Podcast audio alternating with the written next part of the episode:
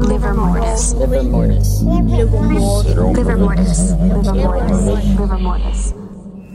The joy I feel is a new joy, unknowable to anyone who does not know for certain when the moment of their salvation will come. For the visitor has made it known that he will manifest in physical form tonight as the moon rises. I know he will be proud. He must be proud. The machine and I, our symbiosis, it made it possible for him to find this realm. Our work was a beacon, hidden from mortal eyes, but bright as 100,000 candles to one such as him.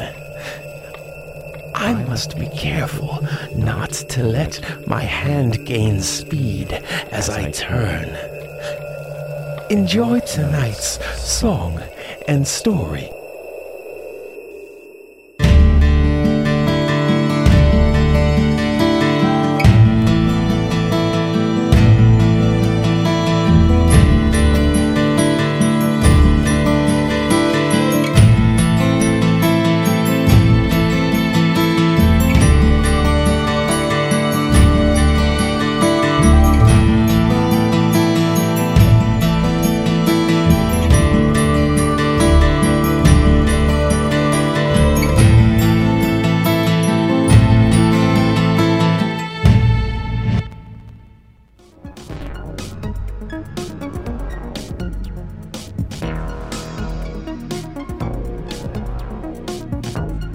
Hey, how the hell are you, listeners? Westerners, Easterners, everybody in between, yeah!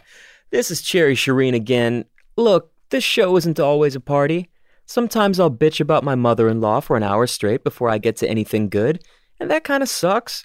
But the thing is, I know that that sucks. I know, okay, I get it. But that's the kind of thing that actual flesh and blood people do. I just do it with a platform to a listenership and motherfucker, I have a listenership now. Yeah. You beautiful, wonderful, intelligent heartstoppers have streamed and downloaded this little show all the way up to number six in the nation as of last Friday.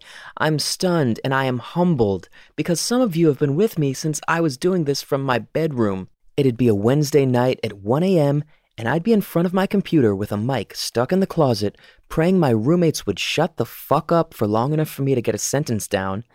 And I didn't know if I had anything to say. Because you never really know, right? When you're trying to get something off the ground, the heavy, crushing, absolute doubt that sits on your shoulders is like unknowable to anyone who hasn't been there. Look, I used to be so broke that for like three months straight, I'd go to the neighborhood supermarket and buy these off brand leggings and a plain white t shirt, and I'd wear that shit for a week and a half. And yes, maybe that has something to do with the fact that I was banned from the laundromat for stealing detergent, but you're missing the point. Yesterday, I paid off my car. That's not bragging, that's just something I never planned on doing.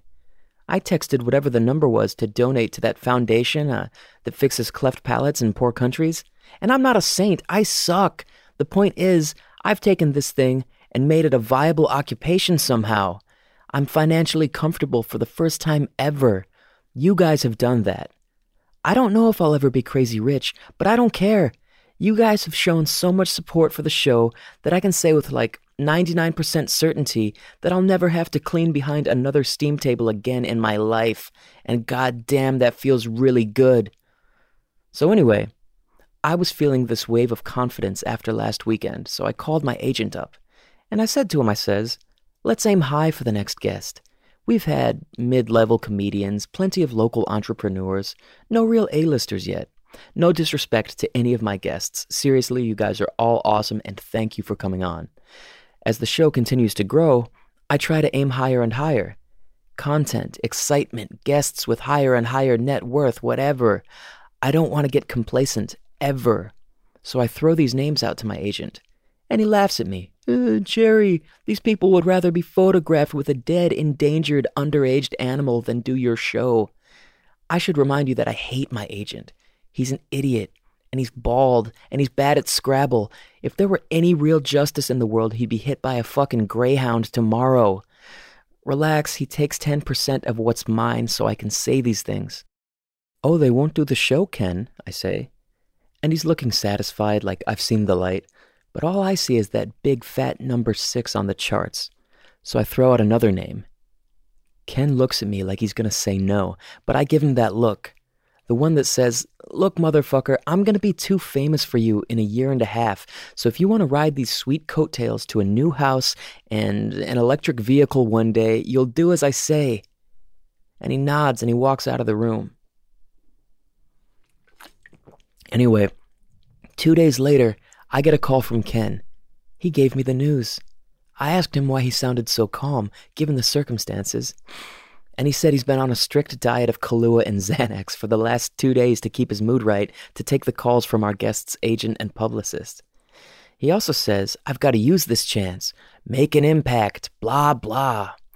Anyway, anyway, here across from me, listening to this whole rambling block of introduction, sitting with his hands folded, about 30 tattoos on each one, wearing a long black coat, just like you want him to be, all six foot four of him, Paul Darkin. Welcome, Paul. Hi, it's great to meet you, Cherry. It is an unexpected pleasure to meet you, Paul. Let's address the elephant first. You are far too famous to be here. Oh, come on. You had a number one album last year with your band, Sour Curse. You've been in a David Lynch movie. You were dropped off here in a limo, and I know because I was watching the driveway through the blinds for like half an hour before you got here. Okay, well, the elephant is out of the bag then. I guess lots of people know who I am. I'm happy to be here and I'm looking forward to talking to you. You're not exactly an unknown. I'm working on it. So, as I tell all my guests right up front, here's the deal here there is no editing. This is all streaming live. So if you fart or you say something shitty, it's all out there, man. Luckily, I've learned to think before I speak over the years, and before I fart. right on.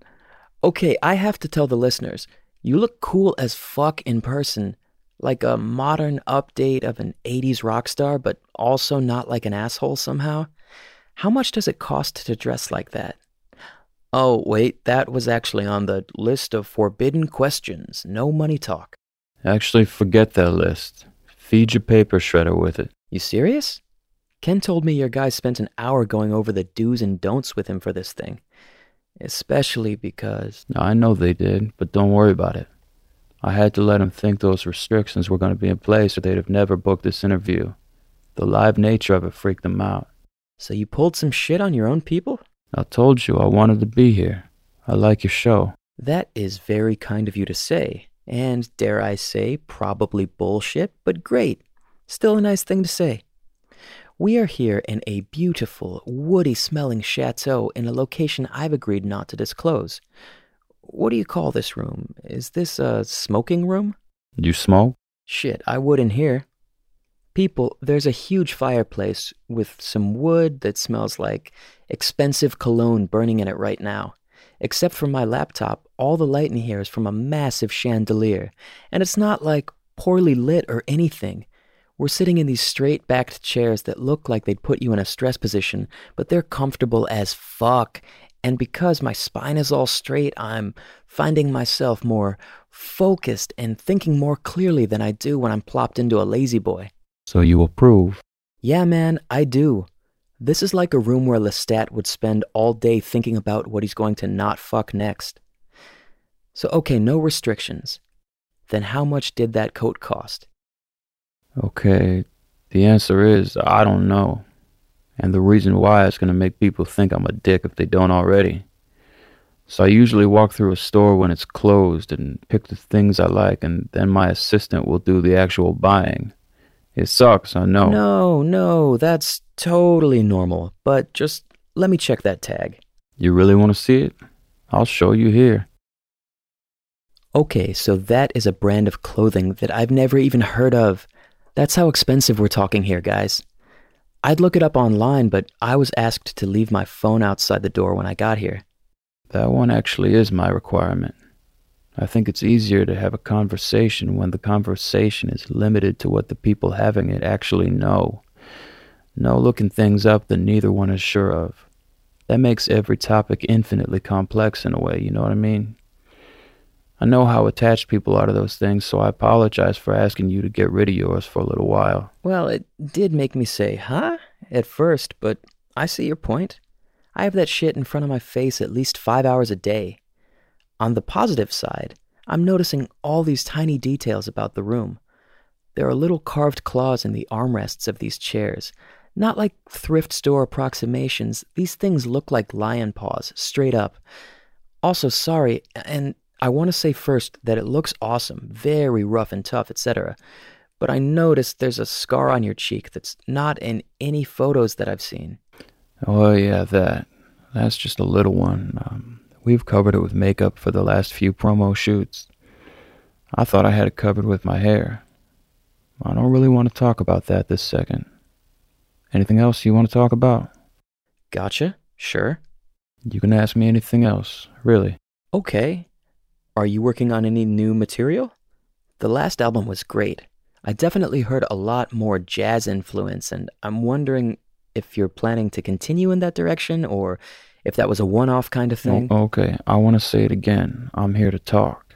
I chose to do your show because you're fresh, and I don't think you're going to try to skew a, a narrative or uh, push an agenda. The way you have the show set up makes that hard to do. It's all streaming live, no cuts. That's what I want. So you can ask anything you want.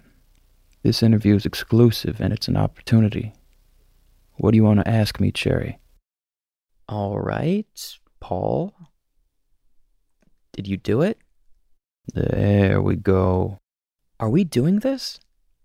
That's the question we're all wondering, isn't it? Did you kill her? Lydia Mason, the famous painter, your wife. Is this what you want to talk about? A court of law ruled that I did not. But then you disappeared for a year. I went away to process things and to heal from the loss. I didn't kill her. I want to say that for everyone to hear. Her death hollowed me out. I didn't kill her. Then my next question is if you didn't do it, and I think I believe that you didn't, do you think it was him? You say that like he's real, like he's flesh and blood. Well, your fans believe he is, don't they? Hell Sam, the figure who appears pretty much as he pleases, or in accordance with a formula cobbled together from your lyrics, depending on which message boards you're reading. And then he kills people with a knife. Yeah, that's about how I understand it. Wait a minute, man. You pretty much created this guy. Is that right or not? No, I didn't create him. I didn't name him Hell Sam. I just see the things I see in the world. I write what I write, and I don't control what happens after that. Not only does a large chunk of the internet believe that he exists, they think he's a kind of folk hero coming at the right time to kill those who need to go for the greater good. Some butterfly flapping its wings bullshit. But it's hard for a sane person to see him in a positive light after hearing some of your lyrics. There's this one from a song called Sam. There was calamity, a sea of blood, won't be stitches when the veins are dug. Or this one from uh, Cue the Revelation. I destroy, I seduce, I am sanctity refused for the chance at something better, slice away. Pretty dark stuff there, Paul. It's metal. Those are the kind of lyrics that we use. The prosecution brought up a lot of my music to try to build a case. But lyrics don't kill. And I didn't kill Lydia. But she was killed with a knife. I'm guessing you've heard the theory about 500 times that you're Hell Sam. That you're a serial killer with 58 bodies to your name. Now, I'm not accusing you, but what do you think about that one? Hmm, I would have laughed and played it up a few years ago, but now I'll just say that it's bullshit. If they'd do five minutes of research, they'd find that a lot of those unsolved murders, those victims of Sam, happened years before I was born. And Sam would have to be over a hundred years old and like 89 when he did the last one. Well, I think people like to take a good story and stretch the truth. So maybe he only did some of the 58. But Sam isn't real, though, right? No, Cherry. Sam isn't real. Okay, that's a good, firm position. So, who messaged me? What? Less than an hour after this interview was confirmed, I was planning the thing out what questions I was going to ask, if I was going with a friendly or a hard nosed type of thing, and I got a message to my personal email address.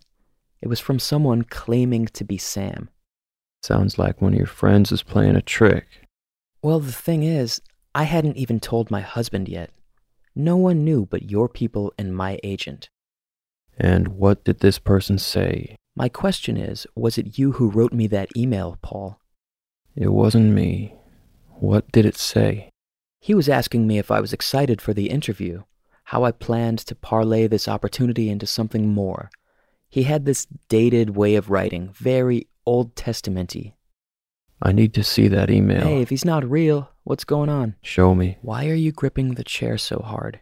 Cherry, please, show me. My phone is in the safe with yours, and your assistant won't be back for another hour to open it.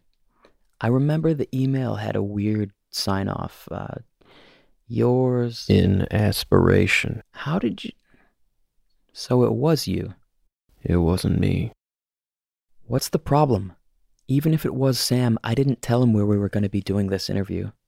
You didn't have to. I didn't have to. Yeah, I think the boogeyman needs to know where you are to come boogie you. It's not your fault. Or maybe it is. I don't know. It doesn't matter. Okay, Paul.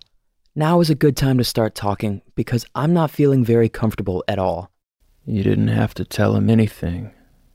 Ah, uh, Cherry. This is how it all goes bad. Paul, what the fuck? I may not have a phone, but I have my hand on a big can of fucking mace in my purse right now. I'm hoping it'll stay there, but I need you to say something sane real soon. He can be wherever you are now. Okay, I'm leaving. Thank you for the interview. You seem like a decent guy, but you're strange and you're off putting. I'm gone. I'm gonna show you something. I'm going to walk back a few steps and take off my shirt. I promise I won't hurt you. I'll be on the other side of the room, okay? Just look. Look. Jesus Christ. Who did that to you? Paul, did you do that to yourself? This is what he does. When I work, whenever I create anything, he comes around. I've woken up in the middle of the night to him lying next to me, dragging his knife back and forth across my chest. And I can't scream, I can't move. Sometimes he'll say a few words in that inhuman voice, and I just have to wait until I fall back to sleep. And when I wake up the next day, I ignore the pain and I write and I play the idea that was trying to get out. Don't come any closer, Paul. I swear to God. I've lost track of how many times he's cut me. I'd hire security for every door, but he'd get in. But it didn't matter. It became a part of the process. I'd make the music I actually wanted to make and it would sell. But then Lydia, I found her, you know. They didn't say that in the papers. She still had her brush in her hand. I couldn't tell what was paint and what was blood. I believe you. I believe you, okay? I, I just want to go. I'm gonna go, okay? I'm sorry about what happened to her. I, I really am. That same night I found her, I saw the black shape in my bathroom mirror. Those yellow eyes bloomed into focus behind me and I told him I didn't need him. I was done with the fucking band, music, the whole thing. I was going away. I'd never seen emotion on his face before, but there was so much hate on it then. And I knew that if he ever saw me again, he'd put that knife into my heart. He faded away, and that feeling of hate hung in the air after he'd gone. I left that night I got on a plane and disappeared. But then you came back. Because everyone was saying that I killed her.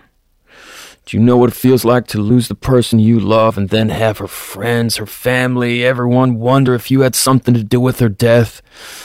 I would have stayed gone forever. Okay. You've cleared it up. I think that anyone who hears this will know that you didn't murder her. You can go back to wherever you were, and no one will bother you anymore, Paul. No, I can't. Why not? You've got all the money in the world. Why can't you just go somewhere beautiful and quiet and just live? Paul? Hey, are you listening to me? Paul? Paul? Because he's been behind you for the last two minutes. What the fuck? What the fuck? There's no one behind me. It's just you and me in here. It's just us, okay? I knew you'd find me. No, I don't regret anything. I want to know was it you? Why'd you kill her? Did you kill her? Paul, who are you talking to? Jesus Christ. Hey, hey. Oh my god! Oh my god, fuck! What's happening? Jesus Christ! What is going on? Fuck this. I'm the fuck out of here. What the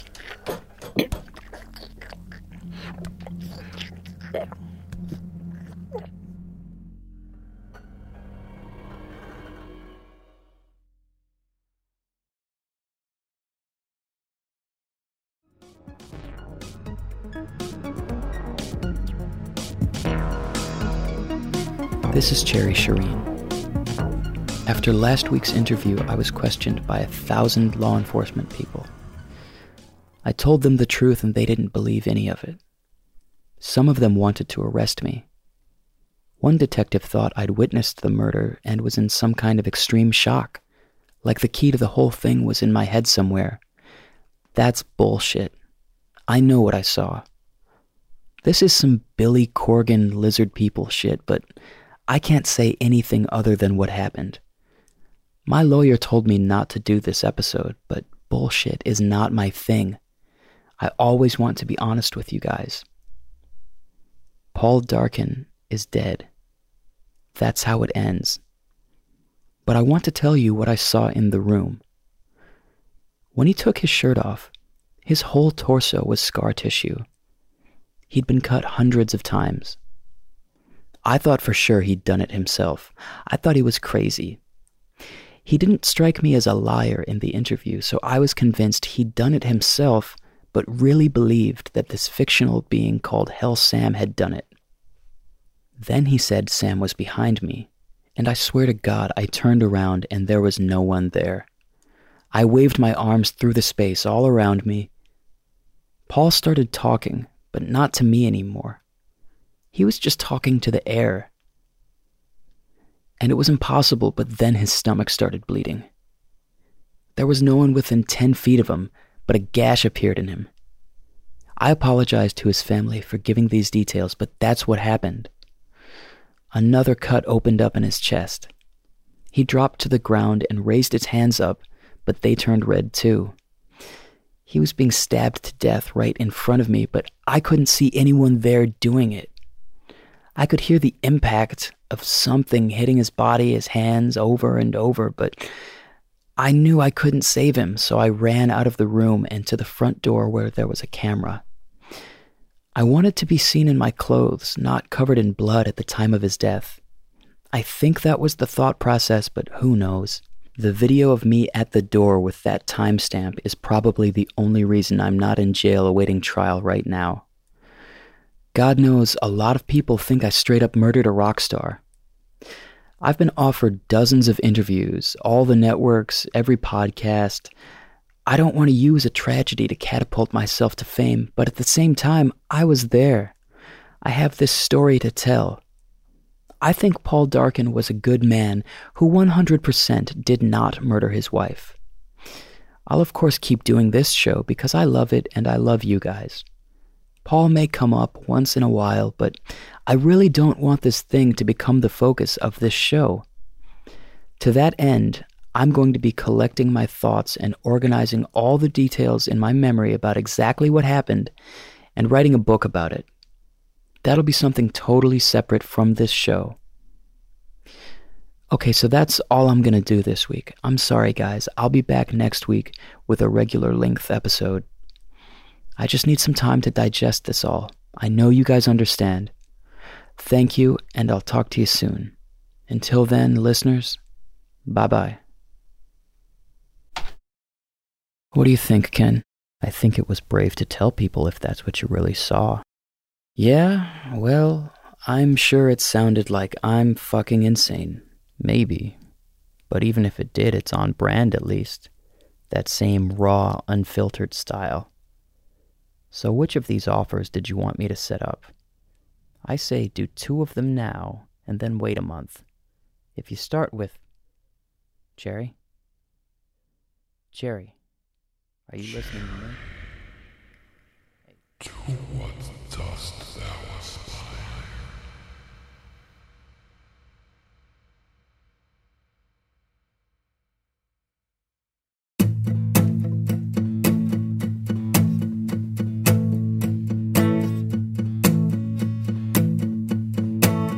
was arrested when I was 17.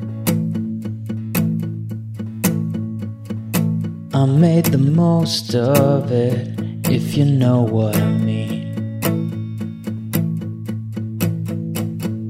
Learned a lot of new things in jail.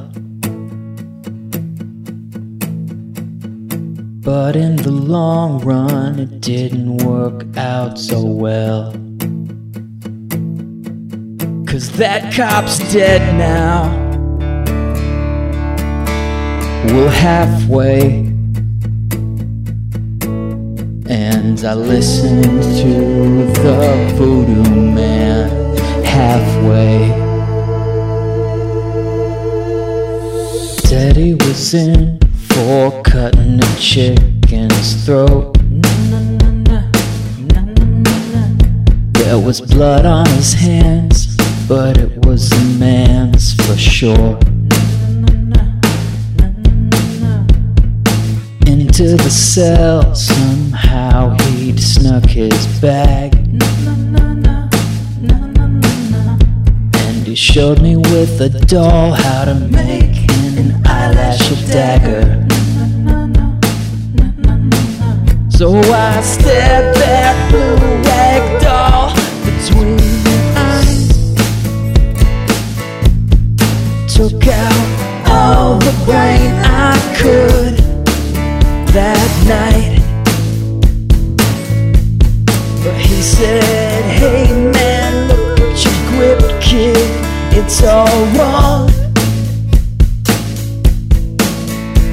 Yeah, sure, he'll die, but he'll soon